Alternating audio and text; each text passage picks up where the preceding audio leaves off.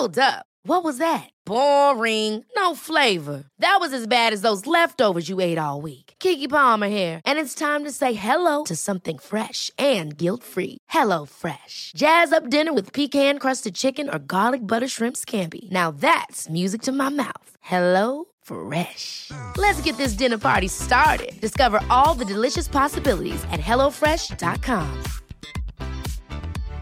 Hi, I'm Daniel, founder of Pretty Litter. Cats and cat owners deserve better than any old-fashioned litter. That's why I teamed up with scientists and veterinarians to create Pretty Litter. Its innovative crystal formula has superior odor control and weighs up to eighty percent less than clay litter. Pretty Litter even monitors health by changing colors to help detect early signs of potential illness. It's the world's smartest kitty litter. Go to pretty litter dot com and use code ACAST for twenty percent off your first order and a free cat toy. Terms and conditions apply. See site for details.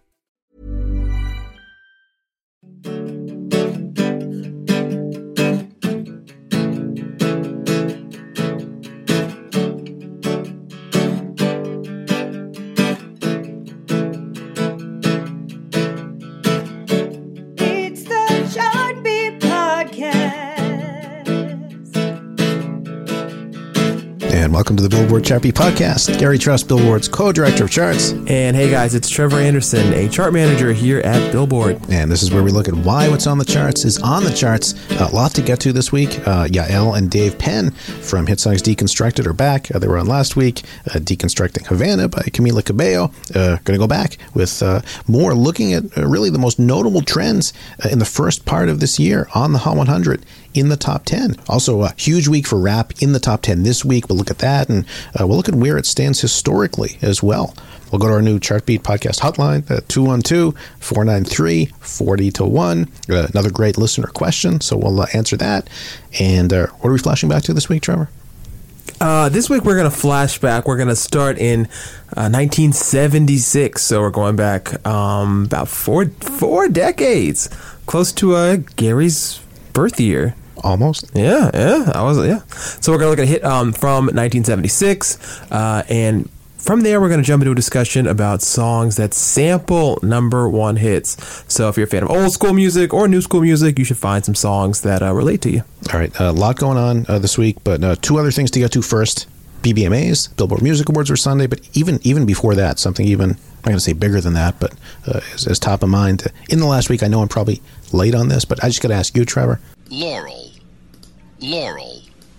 Laurel. Laurel. Yanny or Laurel?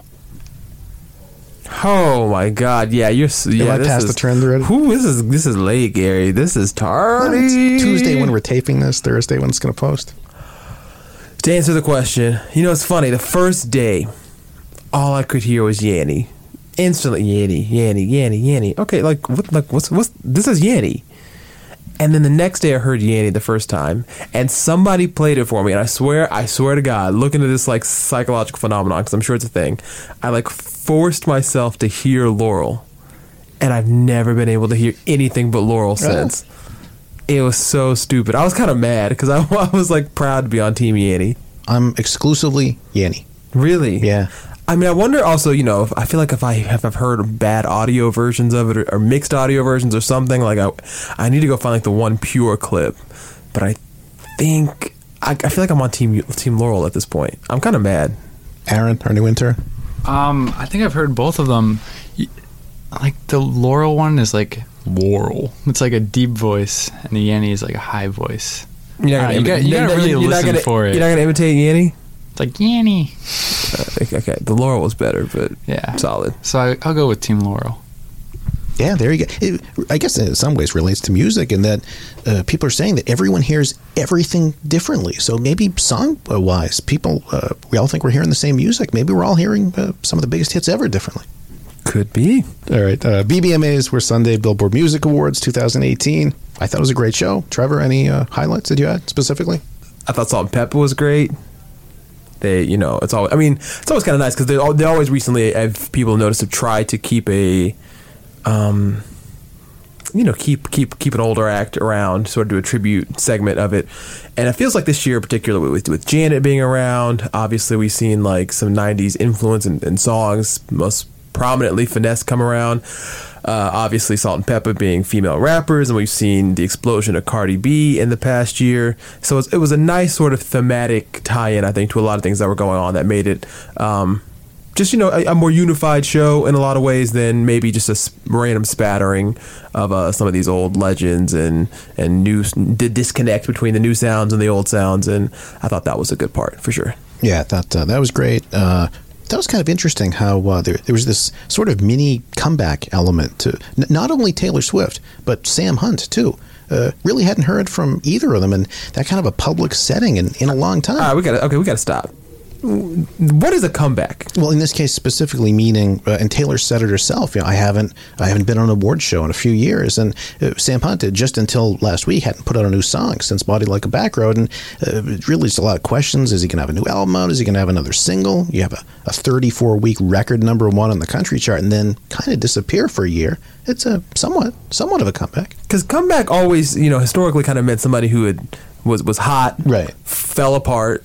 And now, you know, against all odds, we never thought we'd hear from Tina Turner again, Mariah Carey again, Natalie Cole again. But people, like, threw that around when, like, Adele was making her return with twenty-five. And it was like, oh, Adele's comeback song. It's like Adele was never not huge. Well, in a social media era, if, if you're away for a few months, it, it's it's like you disappear, the, the whole cycle. Maybe we need a different. different word for comeback then. I guess reemergence. Is that better? We need something a little catchier for the Twitter era, but I think you're onto something. But I kind of felt that. It felt like, wow, she's here again. We've we've heard the music. Reputation came out, but uh, she didn't do interviews. We haven't seen her on award shows. To suddenly uh, see her back talking to us one on one, it was kind of like, oh, right, she's she's not just the voice we hear. She's she's a real person, and she acknowledged that herself. Yeah, no, I do I do agree with that. That obviously seeing her sort of back in the flesh at a major event was like, oh, okay, this this this is real. Like, here she is. She was still bubbly, she's still friendly, she was still supportive of, of female nominees and female artists. A lot of the same sort of rhetoric and, and everything that we saw from nineteen eighty-nine and before. It's still dancing in the audience to the crowd. Luis Fonsi's speech was great. Uh, really uh, seemed so uh, humble uh, that uh, uh, everyone had taken to a Spanish language song, Despacito. It seemed really genuine. The uh, the Parkland Choir, uh, seeing them sing. We've talked about that Shine song that they recorded. You know, one thing I've also, sorry, back to Fonsi, one thing that I've sort of in a in a way appreciated, um, and I, I don't know how intentional it is or whatnot, but it's almost in a way kind of nice that Justin Bieber has not been around for these big moments. And I mean that not because I don't like Justin Bieber or don't appreciate what he did for the song, but I think in a way Justin has consciously decided to, like, let Luis Fonsi and Daddy Yankee, like, have that moment, like right. remember, like remind, like let people sort of. Remember, it was their song originally. That's how it came through. That's, you know, people were gravitating towards that. Obviously, would it have been the, the hit that it was without Justin Bieber? Uh, ninety-nine percent probably not. But it wouldn't have existed without Fonsi and, and Yankee. And I think it's kind of nice for Justin Bieber not to have, you know, made a, made a point to be at the Grammys and right. made a point to sort of make it to where the attention would be all about him. So shout out to Bieber for that. I think that's a really uh, mature thing to do if that's the plan. But I think in any case, it's probably a good P R move. I think it wins him some some goodwill points. Yeah, good point. Uh, the other thing uh, I was thinking when I was watching, I saw Camila, obviously, she was on stage, and then uh, Normani. I was looking for reactions. They're going to show uh, the other person while the other person's up on stage. But then we found out later that uh, they were taking pictures together. So uh, after uh, the split of uh, Fifth Harmony, Camila and Normani were uh, seemed really happy together. So it, it just felt very heartwarming. I think uh, from what I saw, there was one reaction shot right before Camila started performing of Normani. They went they panned to her. But I also wonder, you know, in that moment, it's so funny because I bet. I bet Normani must have been thinking, like, be cool, right? That you know the camera's going to be on you. I, I just wonder, like, what's that, what, what is that like to be in an award show? Because if I'm in an award show, of course, I'm nobody, so I wouldn't be thinking about what, you know, people are going to say or do or think. But it's just so, you know, when Kelly Clarkson starts singing that medley and, like, your song comes up and you're like, okay, like, gotta, okay, gotta play cool. Like, the, you know it's going to be on. What is that like to have to sort of be that conscious? I just, I would love to ask a celebrity about that. Your uh, your goal, Trevor, to be that famous that people are uh, looking at your reaction for everything that happens. Yeah, that I gotta be on twenty-four seven thinking about it. All right, so uh, yeah, great uh, B B M As uh, this year. Let's move on to this week's top ten on the Billboard Hot one hundred. ten, nine, eight, seven, six, five, four, three, two,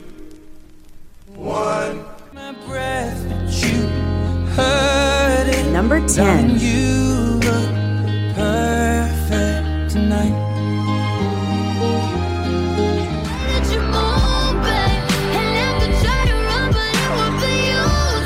Number nine. Just by hitting you, I know I'll never, ever, ever be the same. I got a game plan, and I'm out here with the whoops. Number eight. seven oh three I fives, look alive, look alive. Niggas came up on this side, now they on the other side. Now I'm out of state of love. Number seven. I'm not being like all the time. Ain't got no tears left to cry.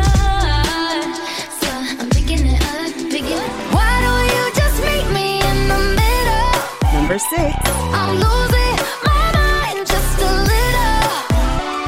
So why do you just meet me in the middle? It's meant to be, it'll be, it'll be, baby, if it's meant to be. Number five. So come on, ride with me, ride with me, see where this thing goes. So come on, go psycho, little mama bad like Michael. Can't Number really four. Trust nobody with all this jewelry on you. My roof look like a so got diamonds by the bolo. Don't act like you my friend when I'm rolling through my hands. God's plan, God's plan. Number three. I hold back sometimes I won't. Yeah. I feel good sometimes I don't. Hey, no. I finesse down Western Road. Hey, yes. You really piping up on these niggas. You gotta be nice for what to these niggas. I understand. Number you got two. a hundred bands. You got a baby bands. You got some bad friends. High school pics, you was even bad then. You ain't stressing. This is America. Don't got you slipping on. And number one. Look how I'm living on. Police be tripping on. Yeah, this is America. Guns in my area. Two weeks in a row now at number one for Childish Gambino and the song This is America. Remember, the song debuted at number one last week. Uh, Childish Gambino's first number one hit on the Billboard Hot one hundred. Drake down to number two once again this week with Nice for What, and at number three as well with the song God's Plan. So a nice trio of uh, current and former number one hits right there.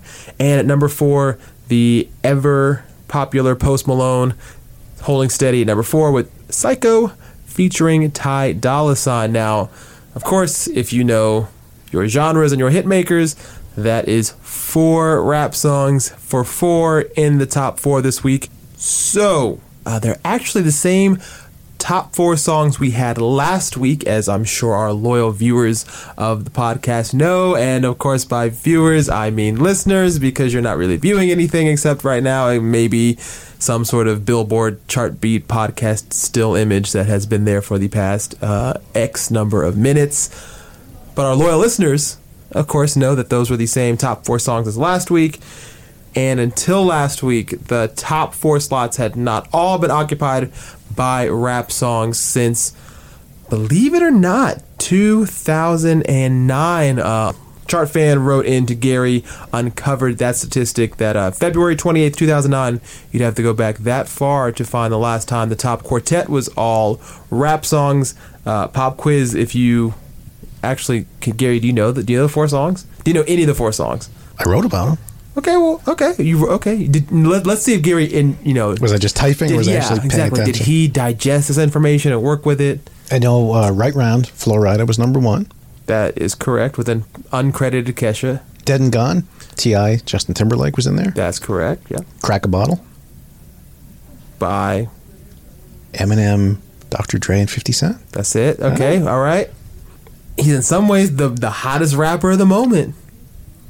Maybe not for his raps, though, at at the current time.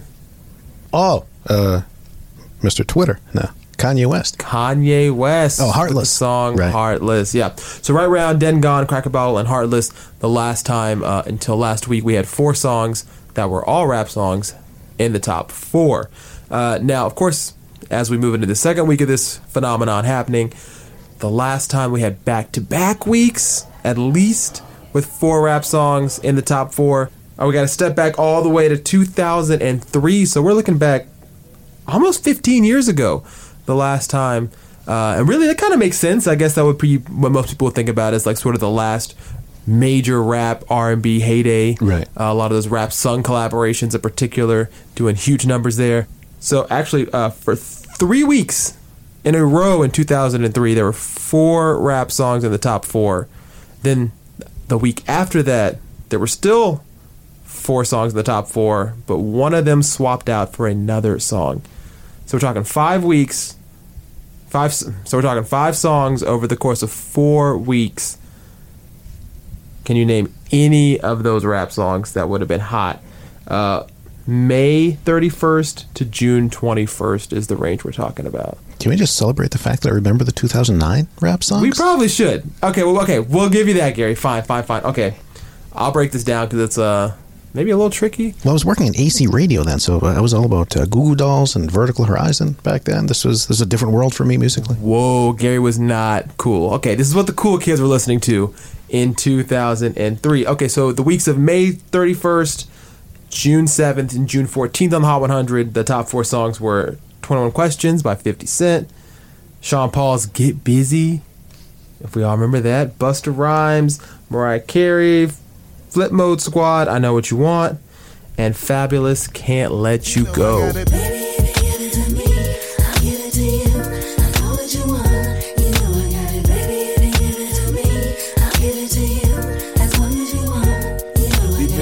For a few years, shed a few tears, called each other nickname like Sugar Plum. I know and like the Mariah song. Of course, the, the lamb knows his Carey. There's something. And uh, actually, the week after that, June twenty-first, uh, still twenty-one Questions, Get Busy, I Know What You Want in the top four, but Can't Let You Go by Fabulous had been swapped out for another fifty Cent hit, this time Magic Stick with Lil' Kim. All right, since uh, I'm not the rap expert here, but overall, just looking at those songs versus uh, the current four, what's the main difference, Trevor? Do, do you think when you look at what's currently uh, in the top four with uh, Childish Gambino and Drake and Post Malone, just versus the sound or, or uh, the artists who were in the top four back then fifteen years ago, what stands out to you as the main difference? Uh, I, I, I guess this makes me the rel- the relative expert on this. Um, I mean, certainly the, the biggest thing probably about most of those songs in two thousand three. Where they were they were much more bouncy, they were much more fun, they were much more, I mean, super summertime singles. I mean, twenty-one Questions, even though it, you know, it has a romantic bent to it, it kind of still had had a, had a, had a fun edge to it. It was just kind of playful. I mean, we, if you remember the probably the most famous line out of that song is "I love you like a fat kid loves cake." I think everybody, you know, one of those simple lines, but it's just kind of fun, playful. People liked it a lot. Get Busy, one of the big sort of dance hall Jamaican import songs of the year. That was just a total, you know, uh, I feel like people just loved to dance when that song came on. That was just, I mean, you just could not enjoy that song. Uh, I Know What You Want is, is has more of a groove to it, more of a bounce, but still something that throws back, kind of harkens to a classic era. And Magic Stick, of course, is, I mean, it's got it's got a bounce to it as well. Definitely raunchy. It's not hard to think about what the Magic Stick is about. But for me, those songs had a good, had a fun element to them, where, you know, just really, you know, just let loose, you know, roll the windows down, just have a good time. When you look at it today, and I mean, it's, I mean, it's a little hard to base it off just these four songs, but obviously, when you look at a song like "This Is America," not intended to be, you know, just playing a groove, playing a bob. I mean, there's they obviously put some fun elements into the song, right. But at its core, it's a very, you know, socially aware, conscious video. And that shift from the happy sounds to the darker parts shows uh, that uh, these are the times we're in now. Pointing that out literally in the song, by the way, it shifts. Yeah, I mean, definitely like a, like a very conscious effort on his part to to put a lot of styles into it. I mean, not to oversimplify some of those songs in oh three, but they, they kind of had one groove and they rode with it.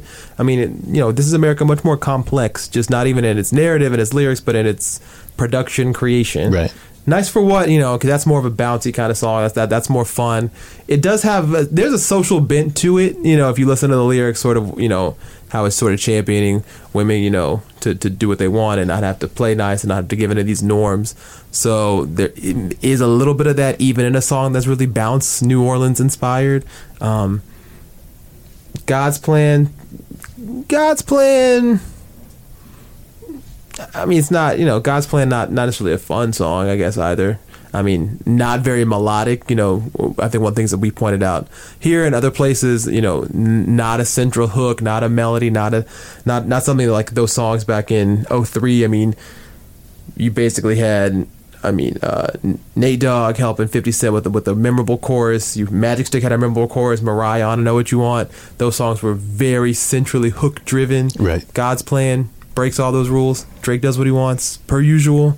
And you've got the, the, the singing rap of Post Malone on Psycho, which kind of didn't really exist back then. Either rapped or you sang back then. Now Post Malone, it's that new sound of uh, rapping slash uh, singing, which Drake kind of pioneered on uh, Hotline Bling in some ways. Yeah, yeah, yeah. There is something to be said about at least how much more common and how less jarring it's gotten. Right. And he certainly has been a, a huge factor in that. Um, But in general, I mean, just I think the overall survey, as with most music, is with even a lot of pop music. You know, two thousand three was a much, I don't know, we just it felt like a more sunnier, happier time. A lot of the music videos, you know, people on the block having, you know, cookouts and parties and at the beach, and you know, it's just not maybe not the same anymore. My uh, two thousand three expertise, I could do a whole uh, analysis of Unwell, Matchbox twenty. He wasn't crazy; he was just a little unwell. A little unwell. There's my analysis. I'm not crazy. Oh, he's and he's also a little impaired, right? Right. A different side. Yeah, that's right. Yeah. I'm glad you took something out of this, this uh, whole discussion. Uh, so, uh, also in the top ten, we heard back at number nine, uh, Camila Cabello with Never Be the Same, and uh, a couple weeks ago got up number six, its peak position, uh, partly due to its new remix with Kane Brown, a country singer songwriter. Uh, remix came out, added to the song's sales, and it jumped up to the top ten. And uh, a listener. Uh, has called us about that uh, song and about that strategy uh, on the Billboard Chartbeat Podcast hotline. Uh, let's go to it to uh, talk about it. two one two, four nine three, four oh two one. Ooh, you better call the Chartbeat hotline. two one two, four nine three, four two two one. Hi, uh, my name is Gerald, and I'm calling from Mission, Kansas, and I'd just like to say that I am a real big fan of your podcast. I listen to you guys every week, and I just like that you guys are very insightful when it comes to your chart knowledge and different stats um, that you present, and how you like to really dig in there and ana- analyze things. I really, I really like listening to you guys, and I just want to say that I enjoy your podcast.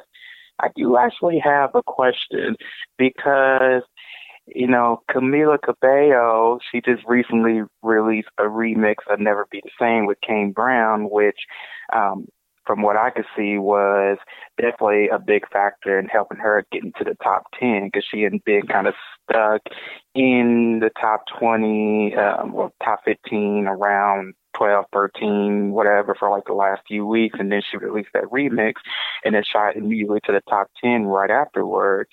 I'm just wanting to know what are your what are your guys' takes on that, because, you know, we kind of seen that recently with stuff like um, that Beyonce remix of um, Gente um, help, helping that song get into the top ten, the Despacito thing with Justin Bieber, um, Cardi B and Finesse um, with Bruno Mars. So I'm just kind of wondering what are you, what are your guys' thoughts thoughts on this sort of new, well, not new, but a recent trend that's been happening with all the um, remixes coming out. And do you think that for Camila Cabello's uh, chances, could this new remix actually aid its chart performance and help it get into the top five and possibly even to being her second number one? Well, anyway, uh, again, I'm a big fan of your podcast. And, yeah, thank you. All right, great question about uh, Camila, Never Be the Same, and the Kane Brown uh, remix.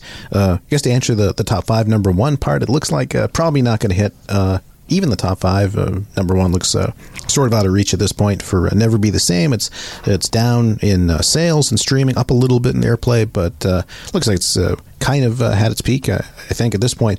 So, yeah, uh, probably not number one, but uh, yeah, the remix did help it uh, get into the top ten sales. Uh, even though sales are down and, and streaming is up, uh, there was enough of a boost that it uh, got to number one on the digital song sales chart that week and helped Camila get another top ten. Uh, I think the question, Trevor, is kind of uh, what do we think about about that practice? Is it controversial at all? I, I think there I think there is a distinction that uh, a lot of fan armies and, and, and chart watchers like to make. Let's say something like E T, for example, because Uh, for those who, you know, sort of the story of E T is that It was a song on Katy Perry's album uh, in two thousand ten. Obviously, it was an album song. People had heard it or whatnot. When they decided to work it as a single, that's when the Kanye West remix came out.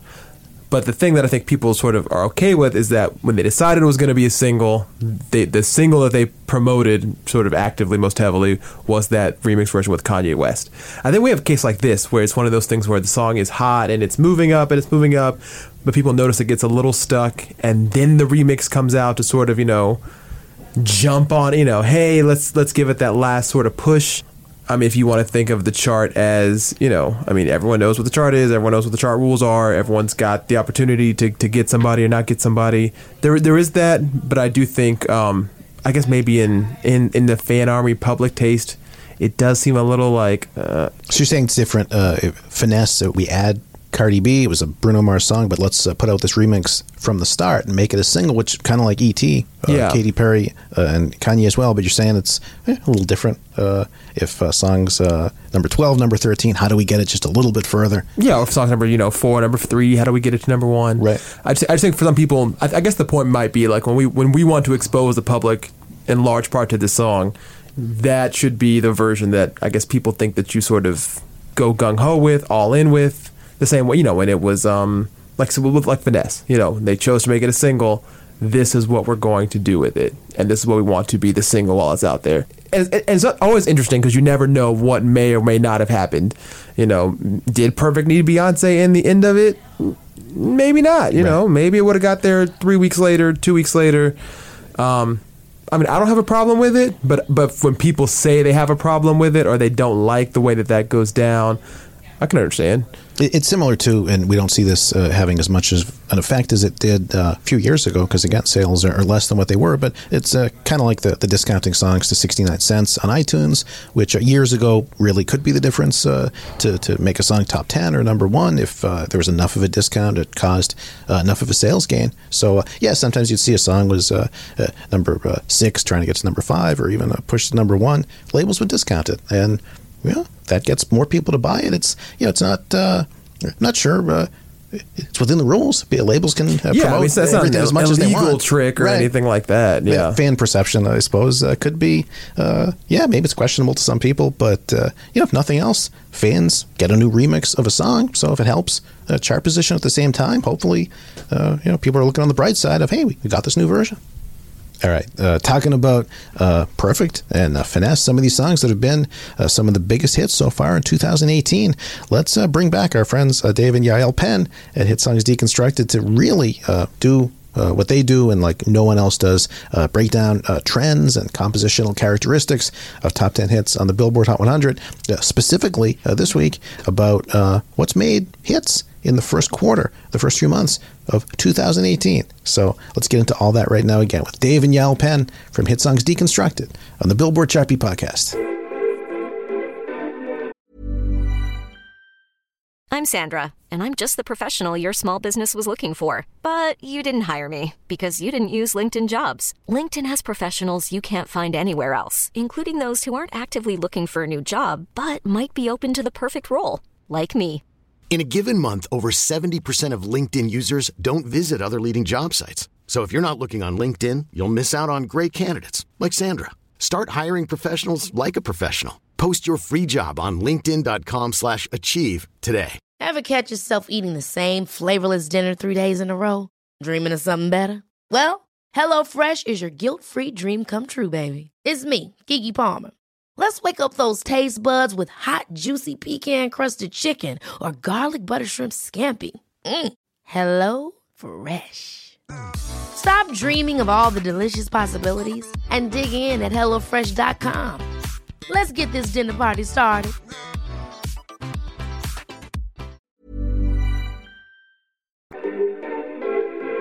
They wish and I wish and I wish and I wish and they wish on me. Yeah.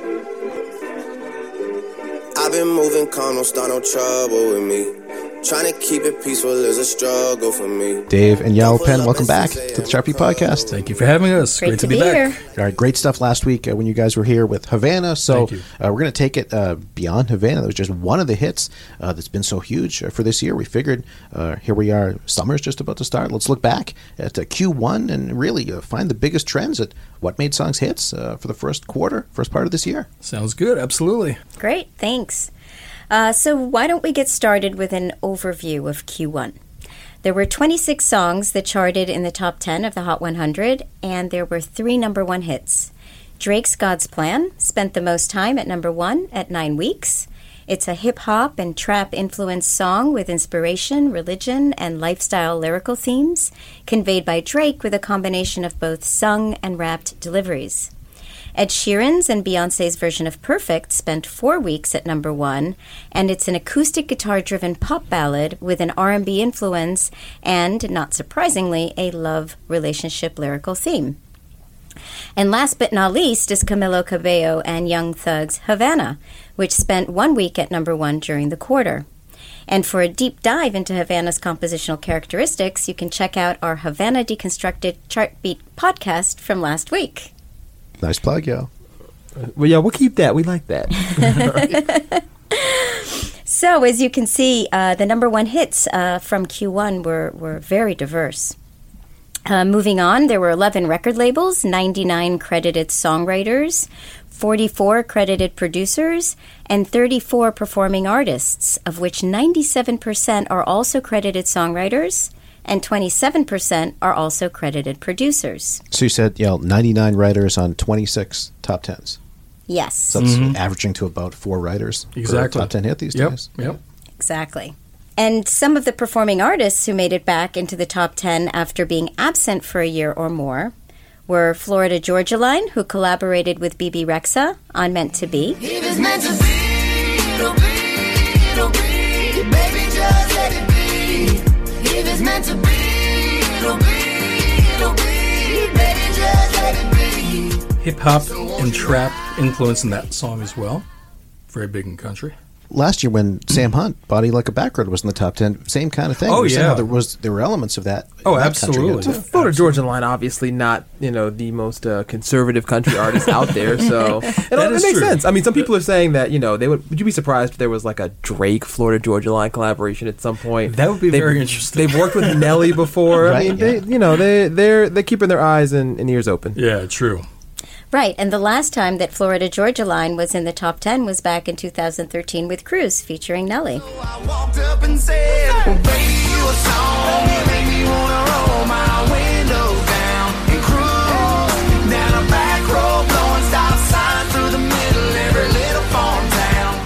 And the last time B B Rexha was in the top ten was back in two thousand sixteen as a featured artist on Me, Myself, and I. Got that fire in my soul. I don't need anything to get me through the night except the beat that's in my heart. Yeah, it's keeping me alive. Interesting sort of, um, I don't even want to say arc, I guess just, just se- se- stepping stones for her. I forgot she was on for a while that the Hey Mama song with David Guetta yeah, and Nicki yeah. Minaj, Nicki Minaj, which yeah, was almost, exactly. I guess, probably three, four years ago at this point. Yep. I, and then, so, you know, that, that kind of is, is one sound, of course, for her. Then I, for, I for, almost forgot she was on this G-Eazy song, and then now to do this country collaboration. Yeah. Uh, interesting, you know. Yeah. Evolution. Yeah, and I mean, totally, especially yeah. generally how, how a couple pop singers are sort of marketed as sort of these multi-genre forces. Um I mean, Maren Morris we see obviously doing, you know, mm-hmm. yep. her roots are in country, but doing sure. the middle now with uh, with Zed and Gray and everybody. Which doesn't so. have that much of a country influence. No, no, no not at all. I,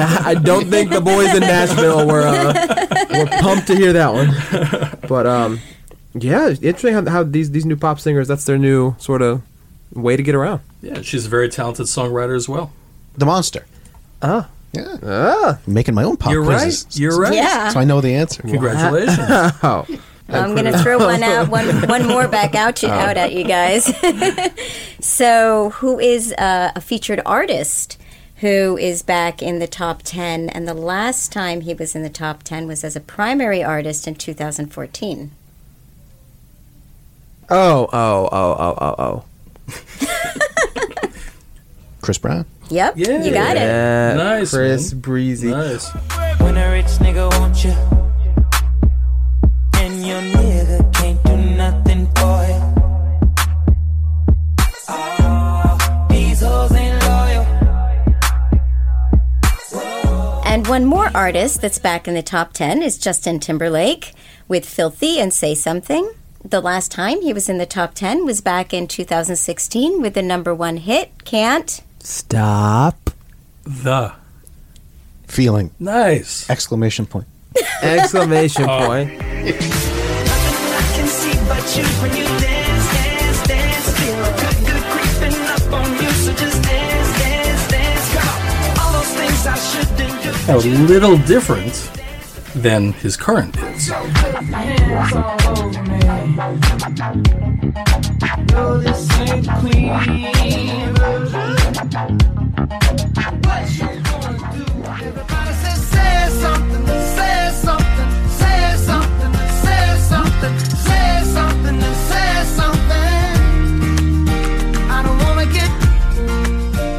Okay, so now let's take a look at some of Q one's top performers. Dave? Thanks, Yael. So there were four songs that spent ten weeks or more in the top ten in Q one. Havana and Perfect spent the most at fourteen, followed by Finesse and Rockstar, each of which spent eleven. Looking at some key commonalities between them, all four possess an R and B influence, are three minutes, thirty seconds or longer, and are duets. Three of the four have a hip-hop influence, feature a combination of sung and rap vocals, feature a love relationship lyrical theme, are a female-male duet, have their tempo landing between eighty and one hundred nine beats per minute, are in a minor key, and contain three chorus sections in their framework. Now, on the other end of the spectrum, let's see what characteristics really help these songs to stand out and get noticed. With Havana, it's the dominant Cuban Latin-influenced acoustic piano and the use of trumpet, both of which are quite rare in the top ten. And then, of course, there's the nah-nonsense vocal, which appears seventy-five times throughout the song in a host of infectious vocal hooks.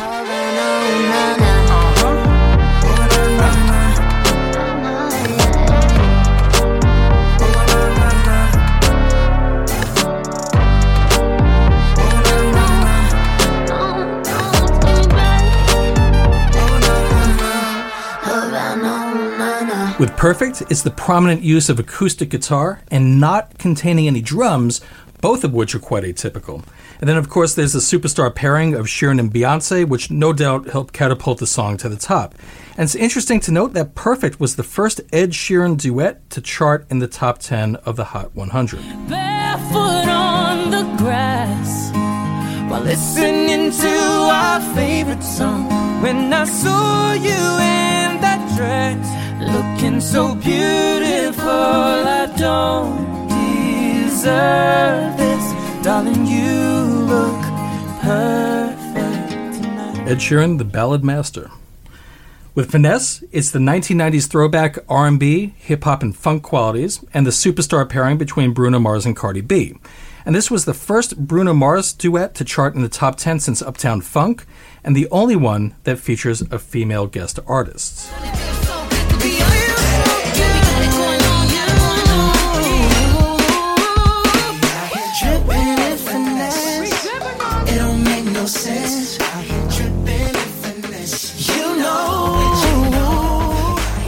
Duet. Uptown Funk, a duet. Aw, oh, man. Come on. I know. I get it. But, aw, oh, come on. It is, to a degree. I You'd have I, to, come on. I, you gotta. I mean, I, I understand that's what the, you know, what, what the paper says. Mark Ronson featuring Bruno Mars, but I'm just saying, Bruno Mars could perform it live by himself. Mark, I, you know. I'm not disputing you. I'm just going by the facts here. So. Now, with Rockstar, it possesses intriguing rockstar lifestyle lyrics, which provides the song with a unique spin, and it features a very similar vocal melody in both the chorus and verse sections, which is quite rare. But as you could gather, this quality really helped to get the song ingrained in the listener's head. So the excerpts that we're going to listen to are the chorus, followed by the first verse, and then the second verse, so you could hear the similarities between them. I've been fucking hoes and popping pillies, man, I feel just like a rock star. All my brothers got that gas and they always be smoking like a Rasta. Switch my whip, came back in black, I'm starting saying recipes to Bon Scott. Close that door, we blowing smoke, she asked me light a fire like a Mars song. I've been in the hills, fucking superstars, feeling like a pop star. Drinking Henny, bad bitches jumping in the pool and I ain't got on no bra.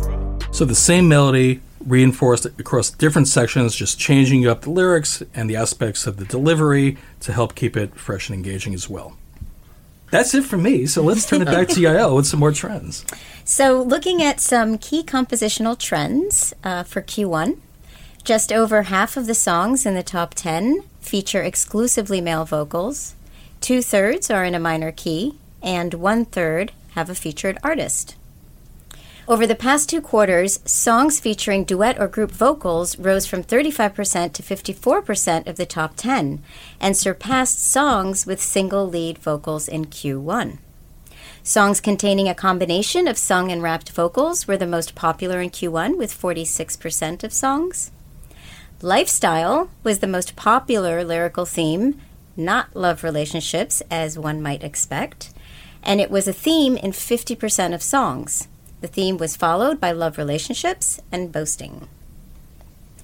Average tempo has been decreasing year over year since two thousand thirteen, dropping from one hundred four beats per minute to ninety in two thousand seventeen. And in Q one, the average tempo was eighty-seven beats per minute. Now switching gears to primary genres, country had another entry in Q one, which was the Florida Georgia Line and B B Rexha collaboration, Meant to Be. Hip-hop reached its highest level of prominence in at least five years. forty-six percent of the top ten were in the hip-hop genre, while only twenty-three percent, that's half, were in pop.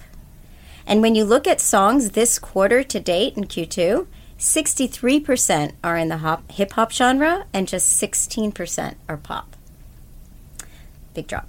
So as far as influences go, in Q one, eighty-five percent of the top ten possessed a hip-hop influence, sixty-nine percent a trap influence, and sixty-five percent an R and B influence. And we've seen a steady increase in songs possessing an R and B influence during the past four quarters. It rose from thirty-six percent of songs uh, in the top ten in Q two two thousand seventeen to sixty-five percent in Q one of two thousand eighteen. Now, on the flip side, tropical as an influence took a nosedive. Uh, it's present in just four percent of the top ten, which is its lowest level in three years. Now looking at Latin as an influence, it made a very quick appearance back in Q four of two thousand fifteen due to the percussion utilized in Ariana, Ariana Grande's Focus. Then, after being dormant for a little over a year, it sprung back to life in Q two two thousand seventeen thanks to Latin crossover hits, Despacito and Mi Gente, as well as pop hits that embrace the influence like Havana and Wild Thoughts. And the latest Latin-influenced song to enter the top ten was Cardi B's I Like It, which charted in the top ten late last month. So while tropical is in decline, let's see if Latin really takes off in the summer as many people expect it to. Any uh, any Hail Mary guesses out there of, of what Latin can eventually evolve into? Of what Latin can evolve into? Hmm.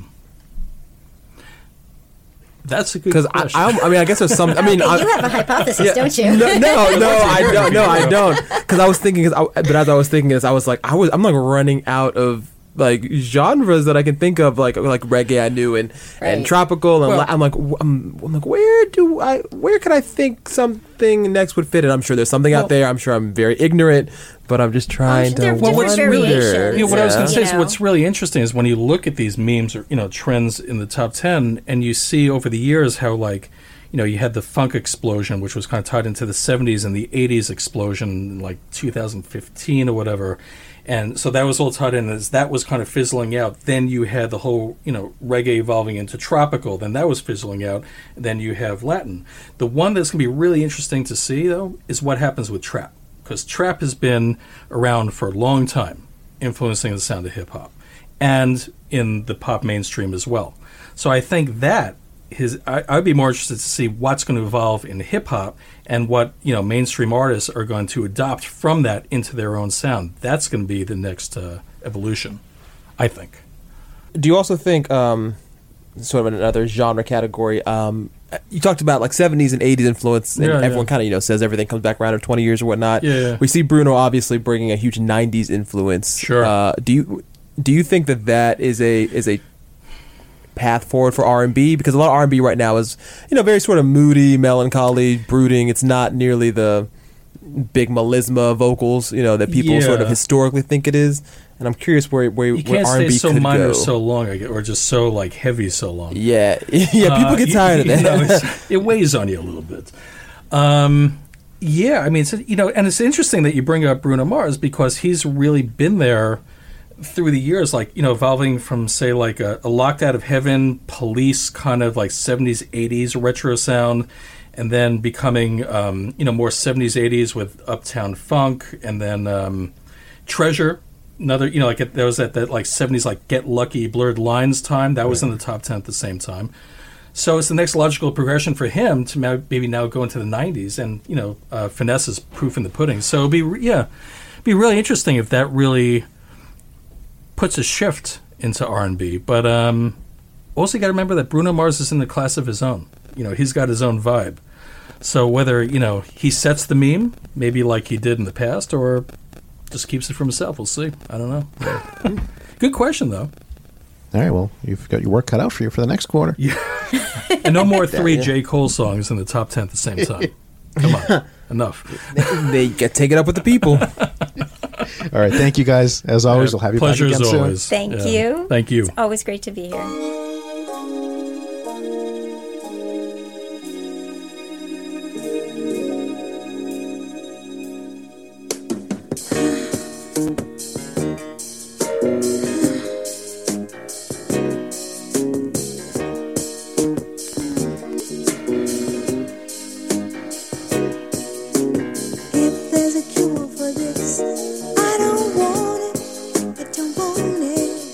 Kids out there who may not know, former number one hit on the Hot one hundred back in nineteen seventy-six, Love Hangover by the incomparable Diana Ross.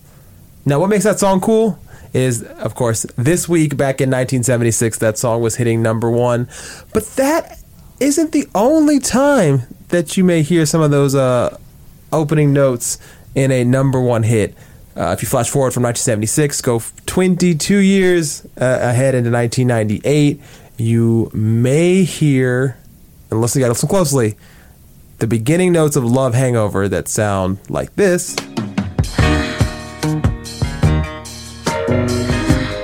See if you notice anything about this number one hit, uh, The First Night by Monica.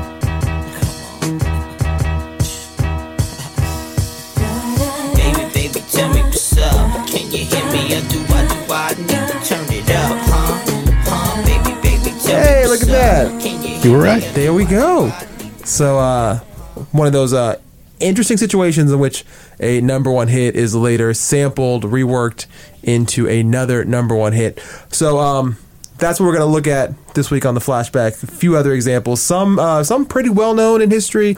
So, looking at Love Hangover and The First Night.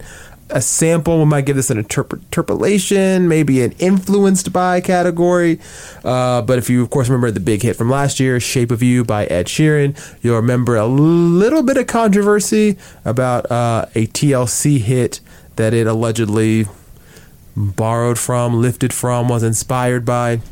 Here's the part of Shape of You that we're talking about. Like, girl, you know I want your love. Your love was handmade for somebody like me. Come on now, follow my lead. I may be crazy, don't mind me, say boy. And if that sounds in any way familiar to you, it may be because another massive hit that has long lived on in pop culture, T L C's No Scrubs, goes a little like this. Oh.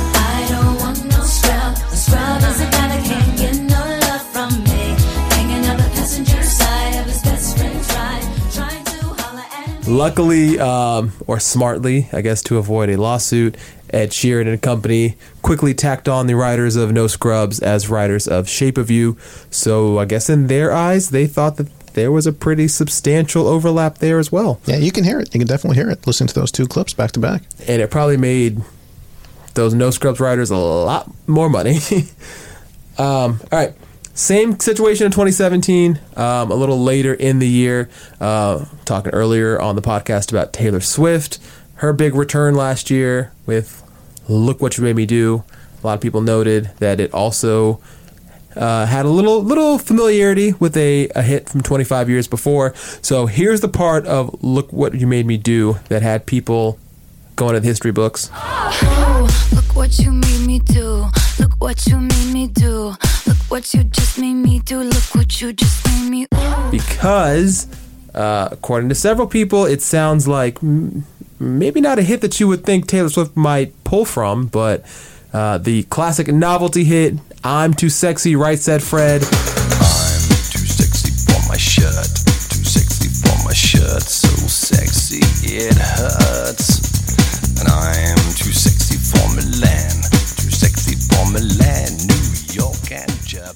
Of course, the probably most infamous scenario in the past couple of years. Not not quite a sample either. I promise you, we'll, we'll get to like actual samples, but it feels like we can't not mention the infamous Blurred Lines, two thousand thirteen, coming up on five years.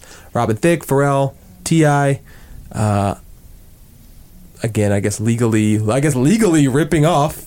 I guess it's been sort of settled law at this point. Got to Give It Up by Marvin Gaye. In any case, the two songs in contention, both number one hits, Blurred Lines in twenty thirteen.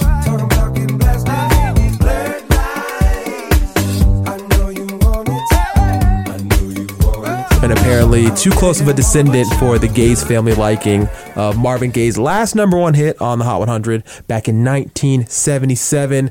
You know it, I know it, we got to give it up.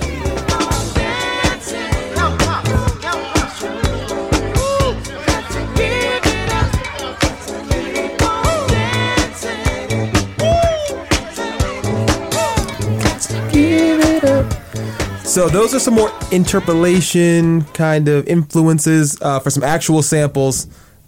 So this segment is not a lie. Uh, let's go back to nineteen ninety-nine uh, for Will Smith, Kool Moe Dee, and Dru Hill. The theme to Wild Wild West, called Wild Wild West. When I bounce into the Wild Wild West, it's go, it's go.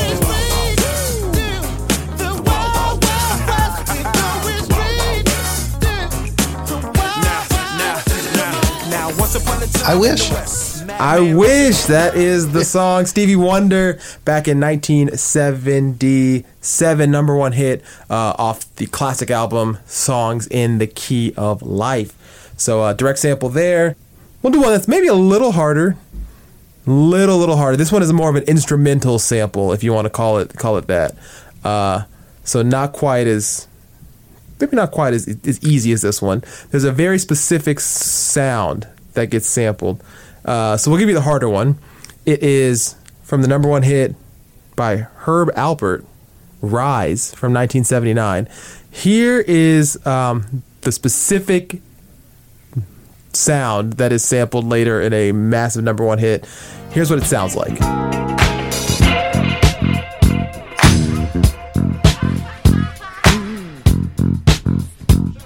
Notorious B I G. It's the Notorious B I G. Do you know what song that's in? The song is called Hypnotize. Uh, uh, uh, come on. Ha. And repeats several times throughout the chorus.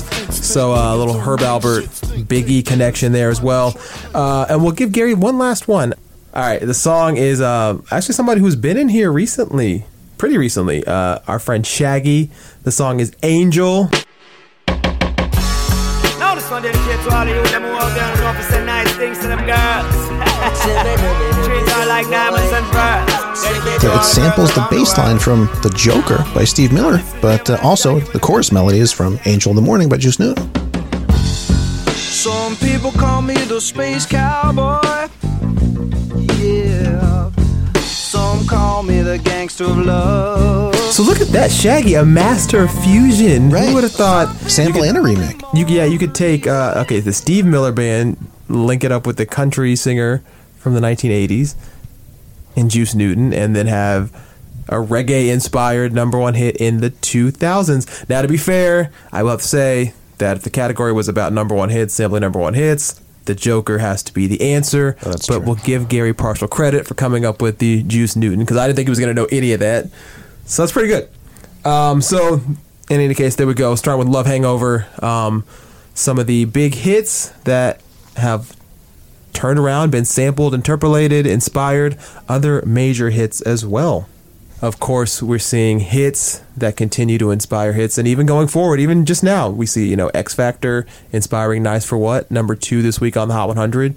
So it's a pattern that has obviously stood the test of time, and I'm sure it will continue to for many years to come. That's a pretty smart strategy. You take a number one hit. If it worked once, might work again.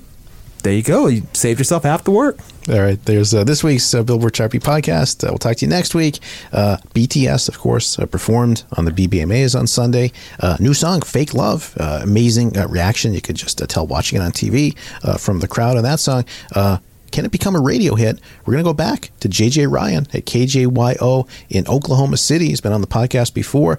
Uh, it's the, really the station in the U S that's been uh, leading uh, on uh, every uh, B T S single uh, in the last year or so. So uh, the station is playing uh, Fake Love already. thirty-one plays in the past week. No one else uh, even comes close. So uh, we'll get J J's thoughts on uh, Fake Love. And uh, could this be yet another uh, breakthrough? Maybe their biggest yet on U S radio. Uh, we'll talk to J J and find out next week. And we'll keep an eye out. Of course, a new Drake song out, Lil Baby, uh, debuts this week at number forty-nine on the Hot one hundred. Um, after a few days, blowing up these streaming platforms, could make a jump next week. Is there another top ten hit in Drake's future? I'm sure at some point the answer, of course, is yes. But will it be next week? And will it be this song? We'll find out. All right, and uh, keep calling us on the Billboard Chartbeat Podcast hotline at two one two, four nine three, four oh two one. We'll keep uh, uh, answering your great questions here on the podcast. Uh, we should close, Trevor, with uh, another song that fits uh, this theme of uh, sampling uh, hits or number one hits. Uh, can I do an honorable uh, mention since I already mentioned Mariah once? Can we do another Mariah song? Um. Okay, what did... Uh, We Belong Together. two thousand five doesn't doesn't really sample, but in the lyrics, this is sort of a whole different version of how you can sample a song. Uh, she uh, kind of throws out some lyrics from a hit uh, from nineteen eighty-eight that was a top ten hit, not a number one, but uh, sort of a, a lyrical. Okay, well, the, the two names that come up are Bobby Womack, right? Who I don't think you're going after. I was mentioning the one that, that I knew. I'm sure. Okay, then we're going Babyface. We can share it. Okay. Babyface. Uh, she mentions uh, I Only Think of You, which is the start of the chorus. Uh, I Only Think of You on Two Occasions by The Deal. Babyface's act uh, before uh, he became uh, uh, the huge writer of hits in the nineties. And we'll see you on one occasion in particular next week. Until then, enjoy this uh, Babyface classic.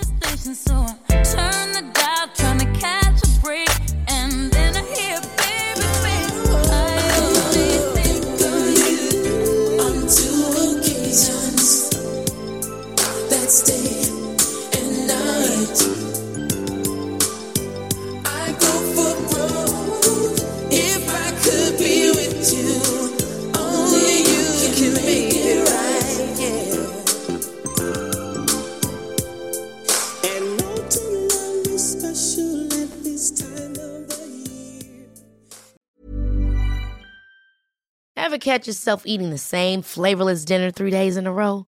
Dreaming of something better? Well, HelloFresh is your guilt-free dream come true, baby. It's me, Keke Palmer. Let's wake up those taste buds with hot, juicy pecan-crusted chicken or garlic butter shrimp scampi. Mm. Hello Fresh. Stop dreaming of all the delicious possibilities and dig in at hello fresh dot com. Let's get this dinner party started.